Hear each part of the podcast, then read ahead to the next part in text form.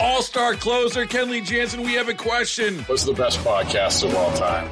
Baseball isn't boring, baby. I'm Rob Bradford, and every single day I'm sitting down with the biggest names to show you this great game is the greatest game. It's my podcast, it's my passion. It's a cause I started more than two years ago and is now the most prolific national daily baseball pod there is. Another fact. So jump aboard the BIB Express. Follow and listen to Baseball Isn't Boring, presented by Wasabi Hot Cloud Storage on the free Odyssey app or wherever you get your podcasts. 97.1 FM Talk Podcast. Takes my life, never gonna get me out alive. I will live a thousand million lives. My patience is Welcome to the Mark Reardon Show. Brad Young sitting in today, and uh, Hannah Gibbs is flying the plane. Hey, Hannah, uh, I got to ask you a question. Okay. When- Whenever I at the at the end of the last hour, I said in the next hour I'm going to talk about Illinois, and you literally you chuckled out loud. what, what, what is it about Illinois that just made you laugh? Everything about Illinois makes me laugh. Well, really, it makes me terrified because their policies and their leadership over in Illinois is just a train wreck. I usually work on the Annie Fry Show. I'm the associate producer over there, and three out of the four, or three out of the four of um, members on the show are from Illinois. So we talk Illinois almost daily, and I just am mind blown about the stuff that goes on over there. I'm lucky to have my Missouri roots and live over here where the legislation is a whole lot better because over there it's just unbelievable. Well, I- I was- go on. I was born in Illinois. All my relatives Oh, are, are still live in Illinois. I didn't know that. and I only came to St. Louis to go to law school. And uh, so often my sisters who still live there say they're going to come and move in with me Yeah. because they, you know, it drives them crazy about all of the dumpster fire policies that get enacted uh, in the state of Illinois. It's crazy. Yeah, JB Pritzker is just unbelievable. I mean, the stuff I hear about Illinois, it doesn't sound real. I can't believe, like the Illinois Safety Act, I'm still not over that. Yeah. I don't know I'll ever get over that. I'll never forget when I first heard about it, and I just am mind blown. I'm curious of what you're going to say. Well, I always like it when JB Pritzker talks about the the uh, the, the health of this Illinois residents because if you take one look at JB Pritzker, you can tell he's very concerned about health. um, I, I'll leave it at that. But uh, I but know, I, wa- I right? you could really go in on that, but you really don't have to. no, no, no. That's a that's a joke that has its own punchline. But I wanted to talk about speaking of dumpster fires. Last week, Illinois became the ninth state to ban so-called assault weapons. But I don't even know what that means because the the progressive left today they they call any rifle that is a semi-automatic. Now, just to make sure, if for those who aren't uh, gun owners or firearm users, semi-automatic means you have to pull the trigger every time you want to shoot. A, an automatic weapon, you hold the trigger down and it just sprays bullets. And an assault weapon, according to the U.S. government, an assault weapon is a fully automatic rifle. And those have been banned since the 1970s. You can't own an assault weapon, nor have you been able to own one and use one for the last 50 years. Uh, unless you're a collector, and I know a collector that has a uh, a 45 fully auto Tommy gun with the round cylindrical uh, uh, magazine, and and that thing weighs my goodness, it weighs like hundred pounds. You've got to be you got to be uh, uh, Hercules to carry it, but you can't own those guns unless you have a special license. So they've been banned forever. But I, I love it when Pritzker comes and he shows up at this press conference and says they're banning assault weapons. They're already banned. Uh, but at the press release, uh, House Speaker, Speaker of the Illinois House of Representatives, Chris Welch, he described the guns that are targeted by this bill, which is called HB 5471. He calls them weapons of war. But again, a weapon of war is a fully automatic rifle, not a semi automatic rifle. So the rifle, the 22 that you have to shoot squirrels, according to the progressives in, in Chicago, could be classified as a weapon of war. Now, if you've ever, Hannah, I don't know if you've ever shot a, a 22 rifle before. Okay, you It, it, it, it will laugh. possibly kill a squirrel. Maybe. if you hit it right, it's going to kill a squirrel.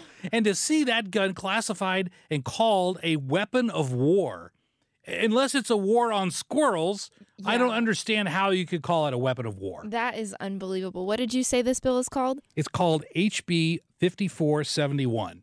Hmm. And it was just signed into law in Illinois last week. And it, to me, it it is so emblematic of the left in this country that think that they can do something by law. They can just change the law, and somehow that's going to change the hearts and minds of the criminals. What do I mean by that? Go back to 1994. I believe that was the year when the last federal assault gun ban went into effect. During the Clinton administration, it lasted for 10 years, 94 to 2004. So for 10 years, manufacturers were prevented from manufacturing or selling anything that, that was classified even then as an assault rifle, which, as I've already told you, that's not what an assault rifle is, but that's what they did. Did that have any effect? Researchers have researched this extensively, and even pro gun control advocates can't find any evidence whatsoever that those assault weapons bans did anything to protect anyone. Zero. Nothing. Not even the pro gun control people can find that it made a difference. And this again shows how the left doesn't understand capitalism. Let me give you an example. And the same the same madness is contained in this House Bill 5471. Because like for example, in the current bill that just was signed into law, pistol grips are banned. You can't have if there's a pistol grip on a rifle, and, and if you've ever shot rifles, uh, especially the higher caliber rifles, oftentimes there'll be a pistol grip at the end of the barrel. So if you're a right-handed shooter, your left hand would go on the pistol grip, and your right hand would be on the gun stock where you pull the trigger. Pistol grips are banned. Now tell me, on what planet does the presence or the absence of a pistol grip make the person who's being shot at more or less safe? The pistol grip has nothing whatsoever to do with it. So instead of it being a pistol grip, what manufacturers can do is they can add something else and call it a pistol knob instead of a pistol grip and therefore get around the bill. Just by doing that one small thing. Does that in of itself inherently make the gun more or less dangerous? Of course not. But when you're in the business of virtue signaling, like the progressives are in Washington, D.C., and the progressives are in Chicago and, and Springfield, Illinois, simply passing this law makes you feel better at night because you get to go to all the parties and tell all your liberal friends what you're doing to take these nasty, dirty, evil guns off the street, and you're really accomplishing something. When in reality, you're accomplishing nothing. So the the press release from oh here's another example I was going to give from the 1994 assault weapons ban. It banned the way the the military stocks that were sold, the military style stocks that were sold for guns. Well, all people did was not use the military style stocks, but if you can still shoot the same gun, the kind of stock that it has on it makes no difference, zero difference in whether that gun is used to kill people or not. Zero. So, and, that brings up really another point with this, and that is the intent, according to the, the people who are at this signing ceremony last week uh, uh, up in Chicago. It says that the intent of these guns, the intent of the guns, is to kill people.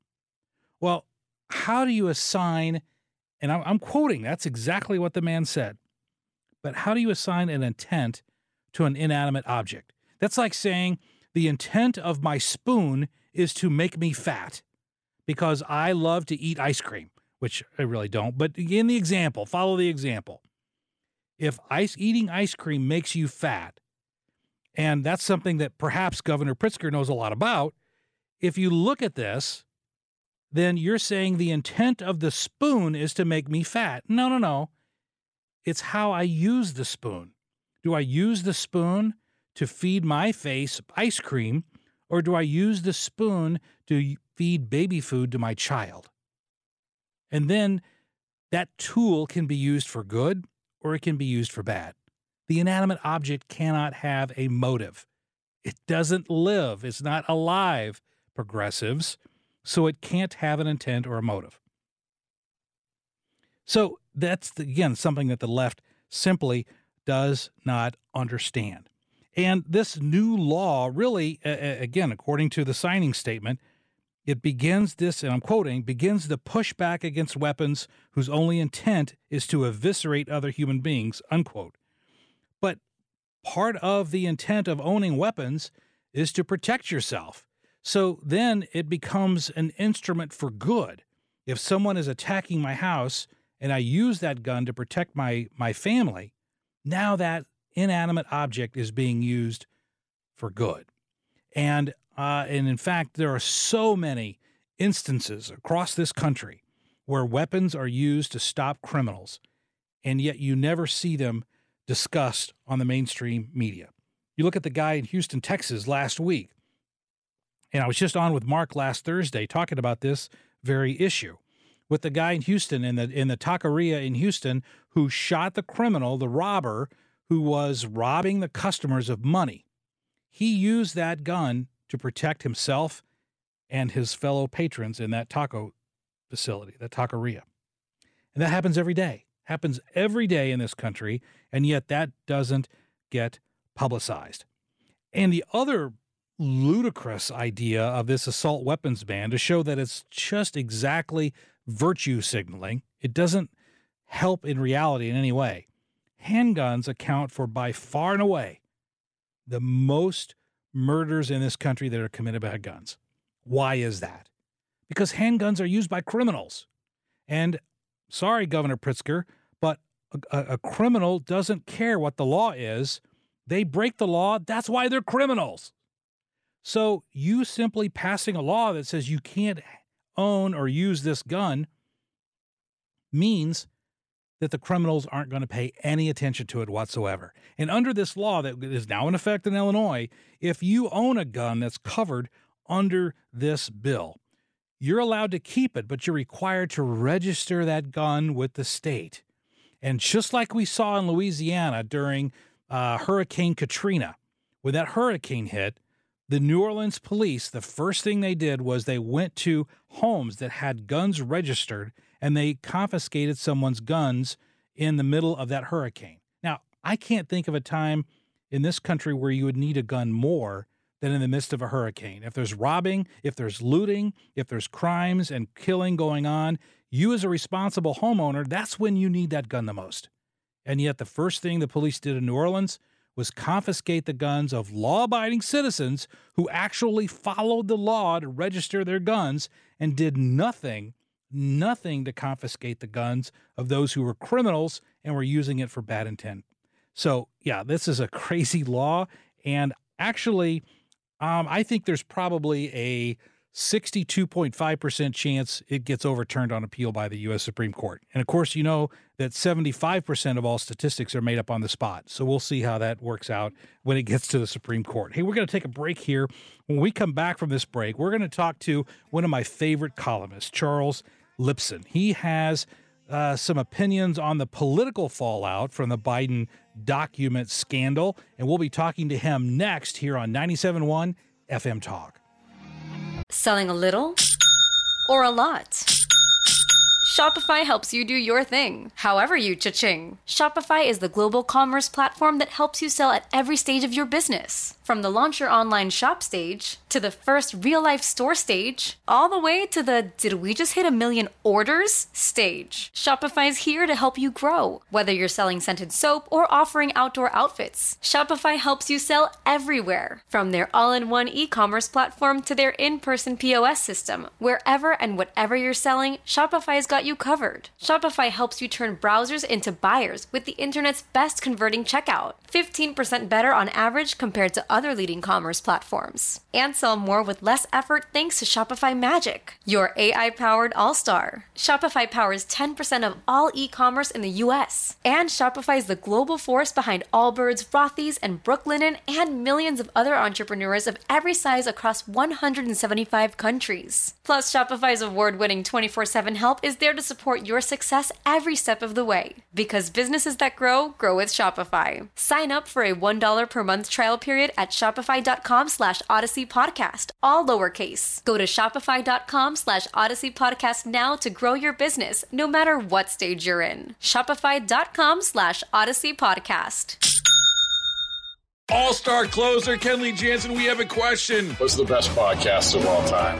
Baseball isn't boring, baby. I'm Rob Bradford, and every single day I'm sitting down with the biggest names to show you this great game is the greatest game. It's my podcast, it's my passion, it's a cause I started more than two years ago, and is now the most prolific national daily baseball pod there is. Another fact, so jump aboard the BIB Express. Follow and listen to Baseball Isn't Boring, presented by Wasabi Hot Cloud Storage on the free Odyssey app or wherever you get your podcasts. Welcome back to the Mark Reardon Show. Brad Young sitting in today. And uh, I got to tell you, I love talking to Charles Lipson. Let me give you the setup. He lectured, President Biden lectured uh, us on the documents issue. He condescended, he harangued President Trump about keeping classified documents at his home. And yet now, now President Biden did the exact same thing. So, with more details on this, we're speaking to my good friend, syndicated columnist, friend of the show, Charles Lipson. Charles, great to talk to you again. What a wonderful introduction, Brad. Uh, I'm going to have you write my Vita. I could do that. Uh, Just contact my law firm during the day, and I'll be happy my to. Uh, lawyer will call your lawyer. I'll be happy to do that for you. Uh, earlier in the show, I discussed some of the legal ramifications of Biden's DocuGate, but I wanted to talk to you about the political fallout.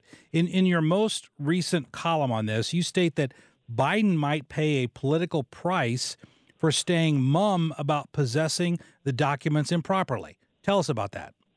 Well, I think he will pay a political price, and I think the price is getting higher.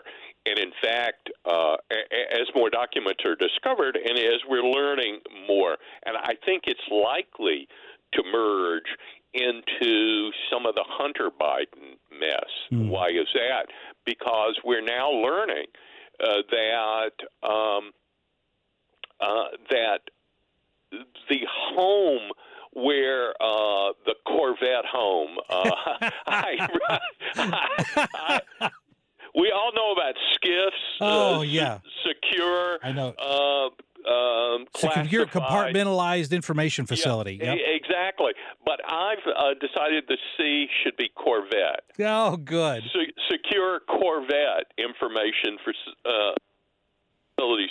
The the fact is, Hunter Biden had access to that. Yes. and uh, you know he's just a um, he's just a cornucopia of problems for the president. Uh, and so, and we're now seeing that he was paying, he said, forty nine thousand plus dollars a month to rent that place. At one point, he said he owned it. He didn't, but uh, you can't, uh, and that may have been a misstatement. That may have been his yearly rent. But in any event, uh, it's going to overlap, and there's going to be no way that they can find out who had uh, access to all these documents or the chain uh, uh, of custody since Biden left the White House. What a problem! Yeah, it, it is a problem. So you see political fallout uh, for regarding President Biden right now because of this, don't you? Absolutely, and, and in fact, uh, you can already see that Democrats are. Uh, I don't think that they're concerned specifically about what is in the documents or not. I think what they're really concerned about is that he's a very weak candidate going into 2024, and so you're going to see uh, Democrats, not Republicans, uh, trying to uh, push Biden out of the picture. But of course, they don't want him out of the picture before. Um, before 2024, because that leaves him with Kamala Harris. Which doesn't really excite anyone. Uh, m- many people are screaming about the Justice Department's failure to disclose this breach of national security before the recent midterm elections. Do you think we should be paying attention to that angle here?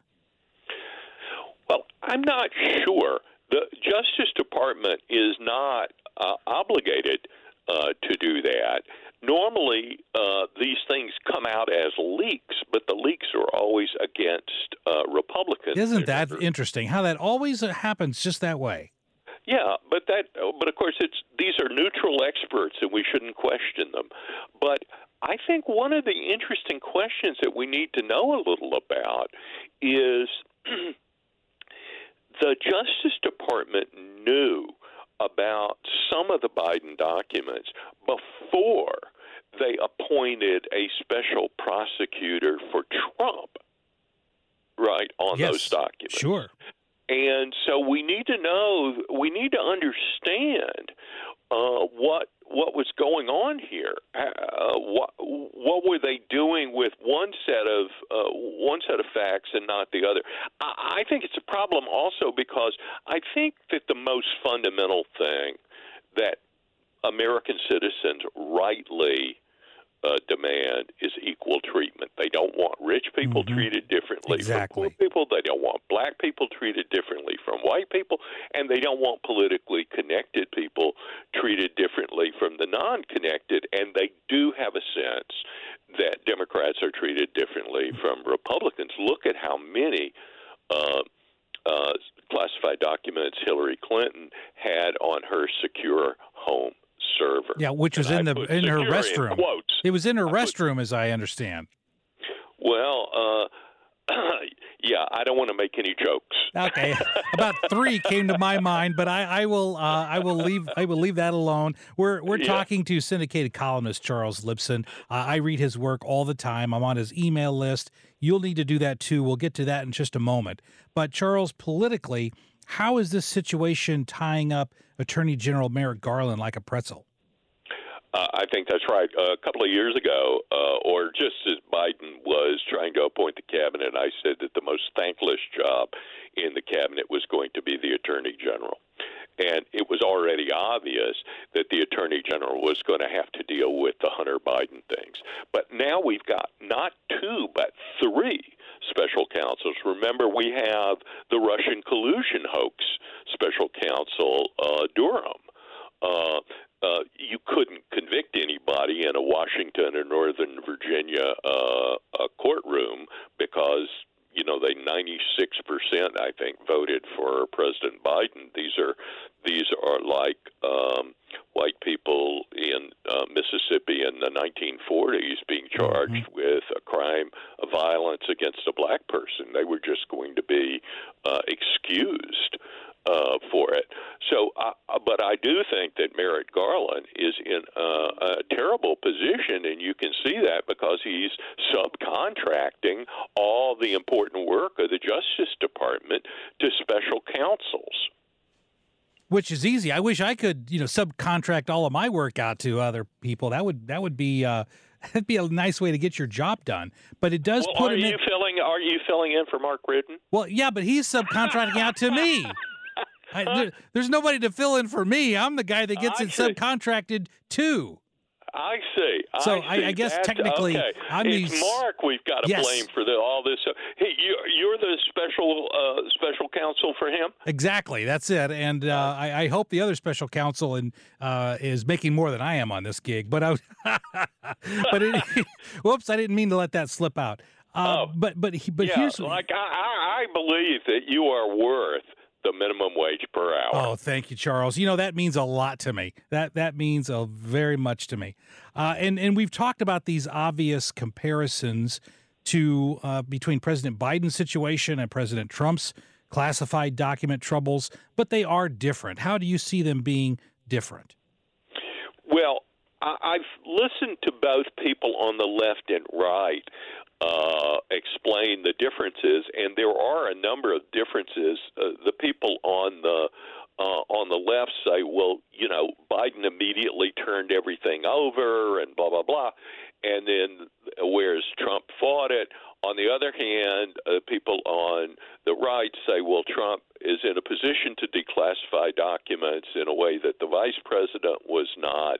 Exactly. Uh, it, it, uh, um, there, uh, there, uh, the documents in Biden's case were moved a number of times. A lot of people seem to have had access to them. You know, there, there just are a number uh, of differences. But in the end, I think that the that it will be impossible to criminally prosecute Trump for uh, for the documents if you don't prosecute Biden. Now, there are two key points there. One is that Trump is uh, Trump denied that he had any more documents in writing uh, at a certain time, and that can be called obstruction of justice. Uh, so that that's a potential problem. The other is that uh, the Justice Department has a long-standing rule, several decades old, that you can't charge a sitting president with a crime. You can name him as an unindicted conspirator or something like that, but you can't charge him with a crime, and that makes sense. Otherwise, the Justice Department would be in a position uh, to do what the Congress can do with impeachment. I mean, that's an impeachment issue, not a not a criminal Correct. issue. So uh, there are Im- important differences, but I think the political point here is uh, drip, drip, drip. Uh, do people remember uh, the Tylenol um, uh, poison Scare. issue Yep. many, many years ago? And what we learned from that is the two basic tenets of crisis management get tell the truth and get everything out all at once. And the Biden administration has violated both. Well, and they certainly have. And just like we see with so many political scandals, that's really oftentimes worse than the underlying potential criminal activity that they're trying to cover up. Right. They sent Biden out to read a very carefully crafted, obviously crafted by lawyers, statement about, you know, just this one set of documents when they already knew there were more. So uh, all of this undermines uh, any the credibility, and you can see how much it's undermined it because if uh, the the uh, White House briefing room has shown mainstream news reporters all, all over the case trying to get at it. Now the next question is, will they actually do any real reporting and investigating, or just question the White House? That's exactly right. We're talking to syndicated columnist Charles Lipson. And Charles, uh, I, I wanted to get this in before we have to take a break. And that is this you mentioned the, the, the mainstream media. And we know, we all know, anyone with a brain knows that the mainstream media obviously skews left. And, uh, and but this situation, I think, places the media in, in a position where they're more tied up than Merrick Garland because of how the media reported when President Trump's documents were found at Mar-a-Lago. They're now forced to cover this story in a way that they probably wouldn't have covered it but for what happened to Donald Trump. Do you agree with that? I, I agree with that, and I've watched CNN and others. I I think that you should draw a distinction, at least I do, uh, between the media's criticism of a Democratic president when he's in office and when he's running against a Republican in a campaign year. Uh, they may be critical of a Democrat when he's uh, sort of standing alone as the president, and you see the media doing that now. But as soon as Ron DeSantis emerges as the main candidate against him and it becomes one on one, uh, they tend to group back around their preferred party. And I think that all of that is an abdication of journalistic responsibility. What your um, what your radio station does is opinion and talk, right? Uh, and every newspaper uh, has has a section for doing that, but that's different from hard news reporting, and we see that that's just collapsed in this country. It, it has, and and when you're talking about these documents, though, uh, I, I, I want to squelch this rumor right here, Charles. There's no truth to the rumor that President Biden's doctors recently found more classified documents during his most recent colonoscopy. That is false. that is not true. Okay, not true. That is not you, true. But, but remember, uh, a former national security advisor, Sandy, Sandy Berger, Berger. stuffed him down his socks. Yes, yes, he did, and uh, he was convicted of a misdemeanor on. I think it was in 2005 that that happened. Uh, Charles, I always enjoy when I see your name pop up in my inbox with your articles. Tell us if folks want to get on your email list so that they can read your insight, your humor, your analysis that you have in your columns. How can they do that? Uh, just go to my website, which is Charles Lipson, L I P S O N. Uh, dot com and there's a sign up form and it's free. Uh, uh, I send out to everybody who's on the list a summary of my latest op eds. I write about one or two a week, and um, and if and it's easy to get off the list if they're uh, if they're so inclined. So I look forward to. Uh, I always enjoy talking with you, Brad, and with Mark, and I, I love having listeners from St. Louis. As I always uh, tell uh, Mark, you know, I grew up listening to St. Louis radio in the Mississippi Delta because we. Cardinals. could get KMOX. Yep. Well, I'll I'll be on KMOX Wednesday night. So uh, yeah, it's a it's a great station, and we carry on that that tradition of excellence here on 97.1 FM Talk. And thank you so much, Charles, for joining us this afternoon. My appreciation to you, Brad. It's great to. I love interviewing Charles. He uh, he he's insightful, he's funny, and he's also spot on when it comes to his analysis. Always enjoy talking to Charles Lipson. We're going to take a break. When we come back, I want to talk about a, a legal case that the Supreme Court has decided to take this term, where the the state of Minnesota literally stole a house from a elderly woman, and they think they should get away with it.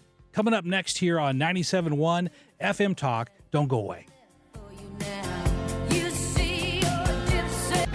This past Friday, uh, the Supreme Court decided to hear a case challenging the constitutionality of a Minnesota state law, which essentially did this.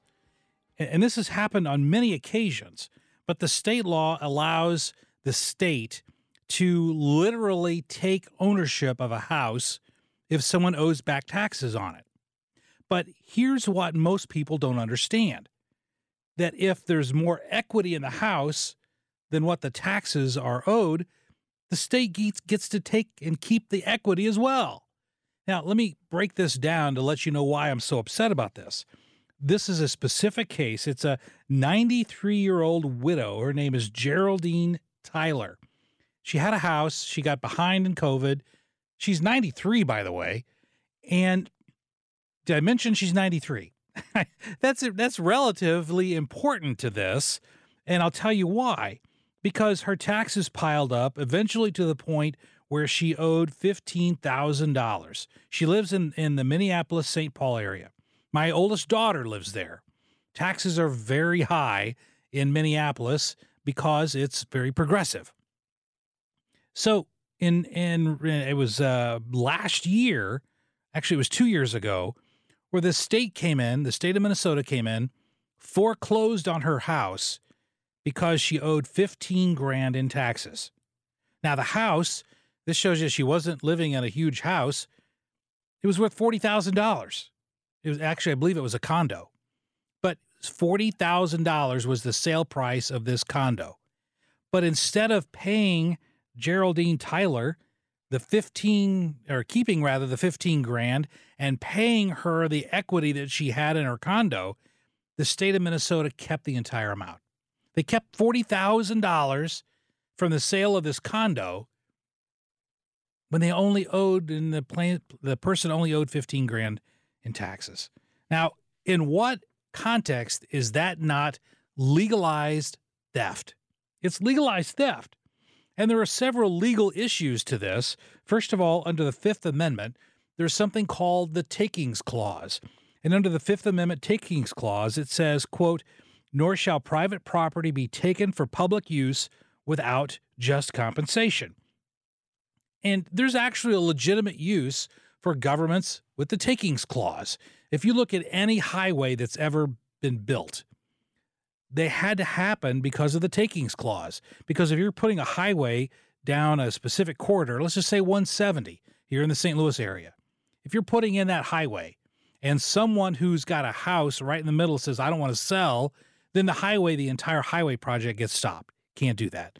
What about putting up a hospital or uh, other type? But highways are the most the most uh, extreme example, the, rather the one that's used the most, is with highways because you can't allow one person who doesn't sell their property to block the entire interstate from going in. So the takings clause allows the government to take that property, but they have to pay the person for it. You can't just take it, you have to pay them for it. So in this instance, when they took, when the state of Missouri, I'm sorry, the state of Minnesota took this person's house took her condo. They can't keep the entire 40,000, but that's what Minnesota state law allows them to do. There's also something under the 8th Amendment because the 8th Amendment says excessive fines shall not be imposed under the 8th Amendment. But isn't that what Minnesota has done here? If the taxes are only $50,000 or $15,000, but the condo's worth 40, that means, in essence, that they've given a $25,000 fine to this person because they had to take her house to get the 15 grand in, in taxes. That's outrageous.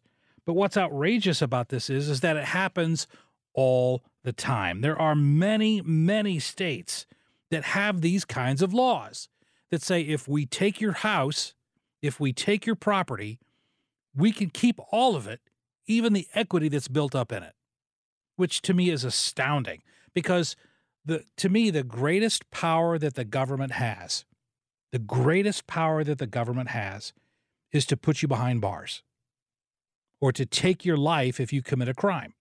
That's the most extreme act that a government can take against you. And that's why we have so many laws in this country, so many doctrines, legal doctrines, that are designed to protect people from an overreaching tyrannical government that's going to come in and take away your freedom. But to me, right below that, right below that, that power of the government to take away your freedom and to execute you for a crime, right below that, in terms of the severity of powers, is the power to take your property. Because if the government comes and takes your house, you are now homeless. You know, there's this big issue, uh, even in California. They're trying to to address this issue of homelessness in California. But this is government imposed homelessness when the government can come and literally take your property. And so, to me, what's also just unbelievable about this, and by the way, the Supreme Court has agreed to take it up. And I think that you will find that the Supreme Court will reverse this case on the grounds that it violates both the Fifth and the Eighth Amendment. And so you're going to see states now being prohibited, prohibited from literally taking your home and keeping every part of the equity that you have in that home. And that's good because the government has to be kept in check. And shouldn't the left be as outraged over this as I am? Because look at it from this political perspective. The, the, the plaintiff in this case, she's an elderly woman and her home was just stole, stolen by the state. So if the left is here to protect the downtrodden, to protect the poor, to protect the elderly, this lady is all of those things. And yet it's the government that's persecuting her.